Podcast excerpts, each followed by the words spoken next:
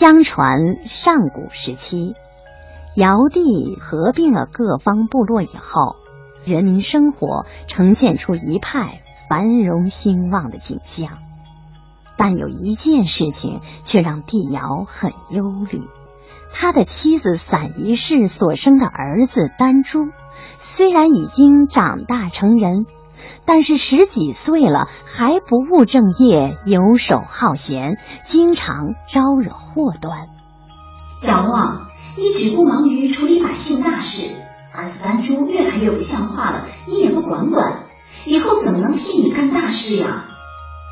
要使丹珠归善，必须先稳住他的性子，让他从心里感到快乐，教他学会几样本领才行。你让人把丹珠找回来。再让他带上弓箭到平山顶上去等我。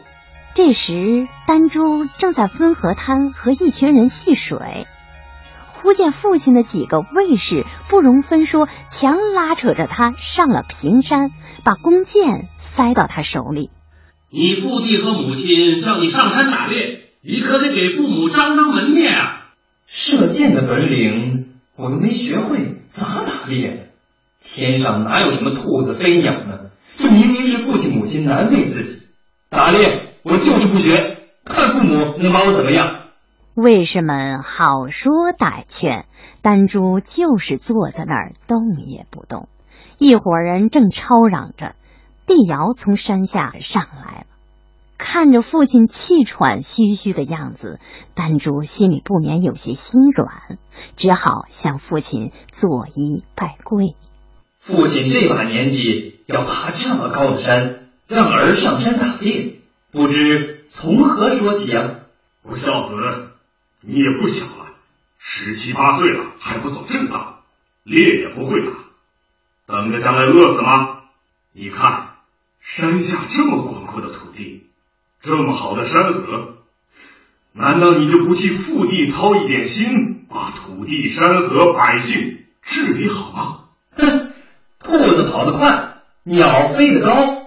这山上没有兔子，天上也没有飞鸟，叫我打啥呀？天下百姓都听你的话，土地山河也治理好了，哪用儿子再替父帝操心呀？唉，你不愿学打猎，就学行兵征战的石子棋嘛。石子棋学会了，用处也大着呢。下石子棋还不容易吗？坐下一会儿就学会了。下十子棋。父亲，您快教我怎么下，我想马上学会。哪有一朝一夕就能学会的东西？你只要肯学就行。帝尧说着，便拾起剑来，蹲下身，用箭头在一块平坡山石上用力刻画了纵横十几道方格子，让卫士们捡来一大堆山石子，分给丹珠一半。手把手的将自己在率领部落征战过程中如何利用石子表示前进后退的作战谋略传授讲解给丹珠。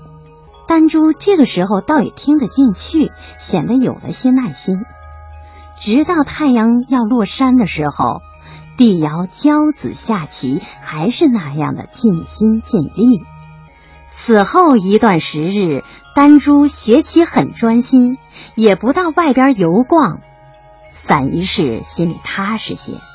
十子棋包含着很深的治理百姓、军队、山河的道理。丹珠如果真的回心转意，明白了这些道理，接替我的地位是很自然的事情啊。没想到的是，丹珠棋还没学深学透。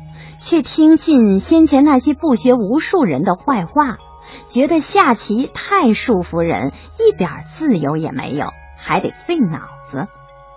于是又犯起了以前的老毛病，终日无事生非，甚至还想用诡计夺取父亲的位置。散宜氏非常痛心，大病一场去世了。帝尧十分伤心。把丹珠迁送到南方，再也不想看到丹珠，还把地位禅让给有德、有智、有才的虞舜。